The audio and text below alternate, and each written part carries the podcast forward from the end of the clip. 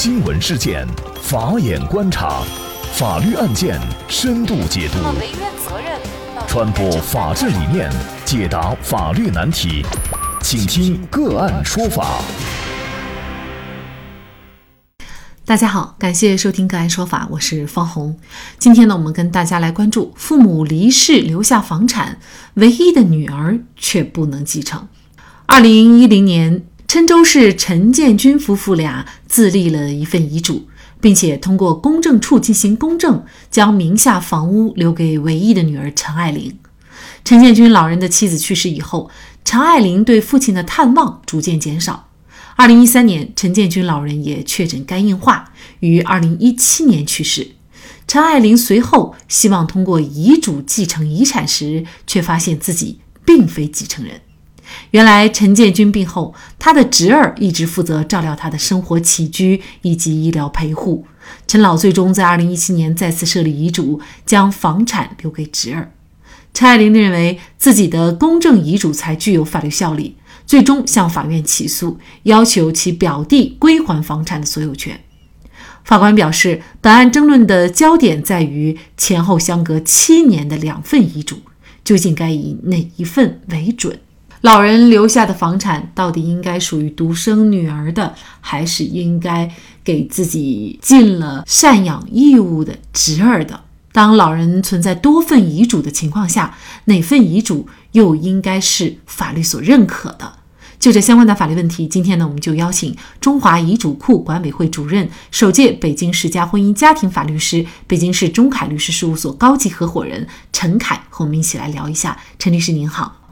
您好，嗯，非常感谢陈律师啊。那么在这个案子当中啊，老人是留下了两份遗嘱，而且呢，给女儿的遗嘱还公证过。那在我们看来，可能公证过的遗嘱就有最高的法律效力啊。那事实或者说在法律上又是否是这样认定的呢？在咱们国家一九八五年制定的继承法里面，确实是公证遗嘱的效力要优先于其他的遗嘱的效力啊。但是咱们即将过两天啊，咱们的民法典生效以后呢，就会改变这个局面。公证遗嘱和其他的遗嘱呢，啊是在同等的地位上。那么判断一份遗嘱到底有没有效，要看它是不是最后的有效遗嘱，这会有这么一个变化。那像本案当中哈，这种有公证遗嘱，但是呢后来老人又重新立了一个遗嘱，这个遗嘱没有公证，那么到底是哪一份有效呢？如果本案的一审判决是发生在二零二一年的一月一日之前，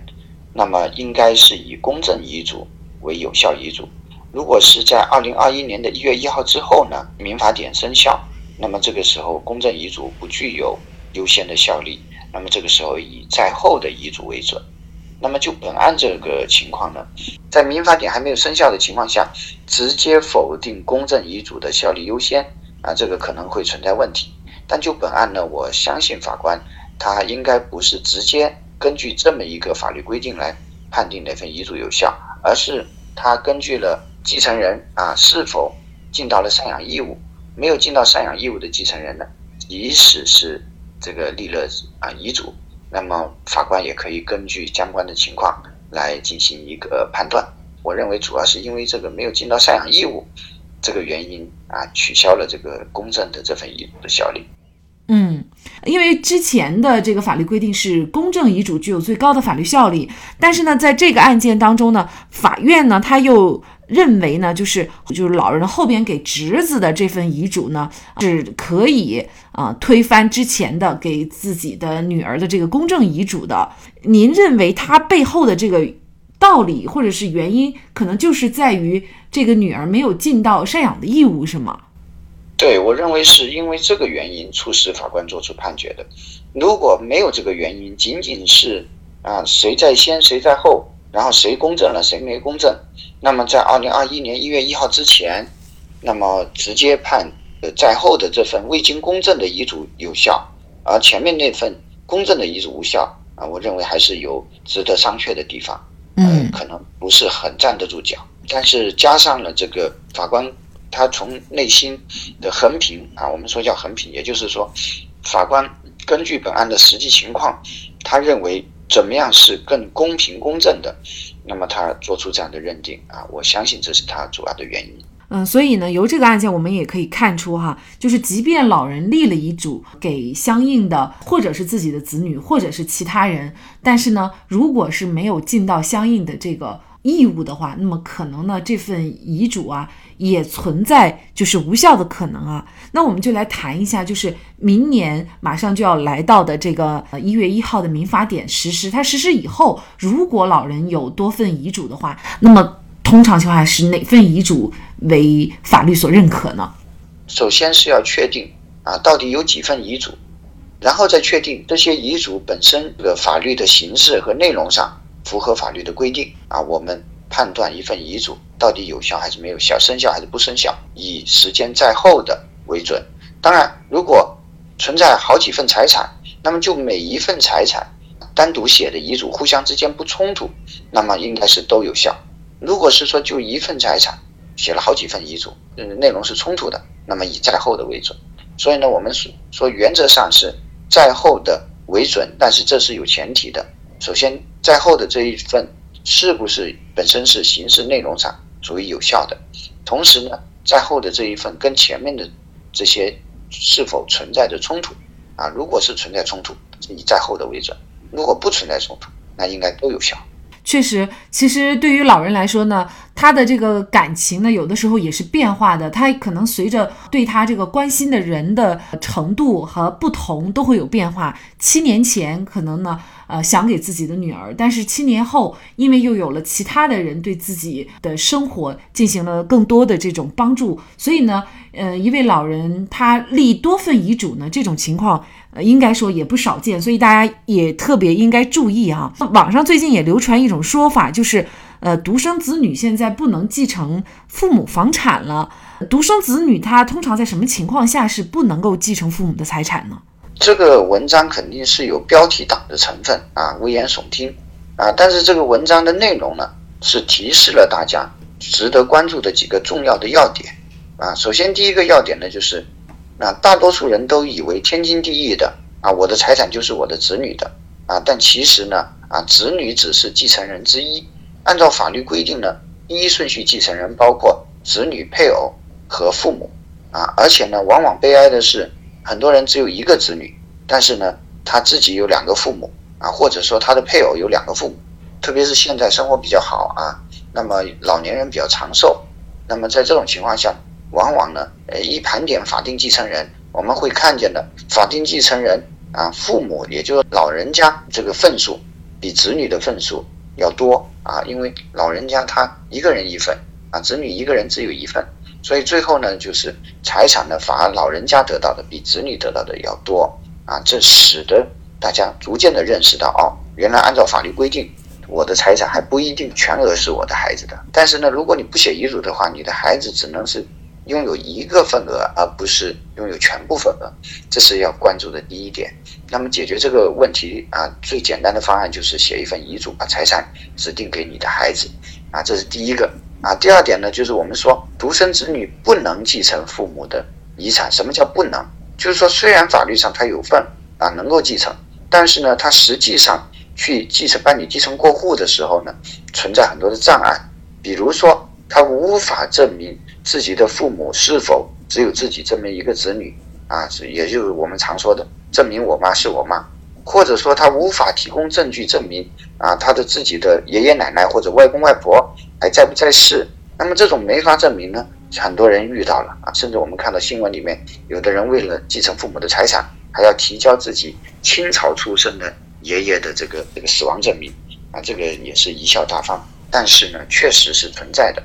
那么解决这个问题的方案呢，也是一样。父母如果提前写一份遗嘱啊，而且这份遗嘱不是自己在家里写的啊，必须是经过公证或者这个中华遗嘱部登记的。那么这个时候呢，写明自己年迈的父母啊是什么时候去世的，那么其实可以简化将来子女办理过户的手续。那么在这件事上，其实我们说子女不能继承父母财产，是一个在。呃，实际实现的过程中所存在的障碍，特别是有一些人呢，他是独生子女，那么他的父母也去世的，他的所有亲戚也都不在了啊，就比如说他爷爷奶奶、外公外婆都不在了，啊，就他一个独苗。一般的情况呢，无法提供证据，可以到法院去起诉继承人之间起这么一个诉讼。继承人之间起这么一诉讼，不是因为他们有纠纷，是要通过诉讼由法院来查明相关的事实，最后认定他有继承权。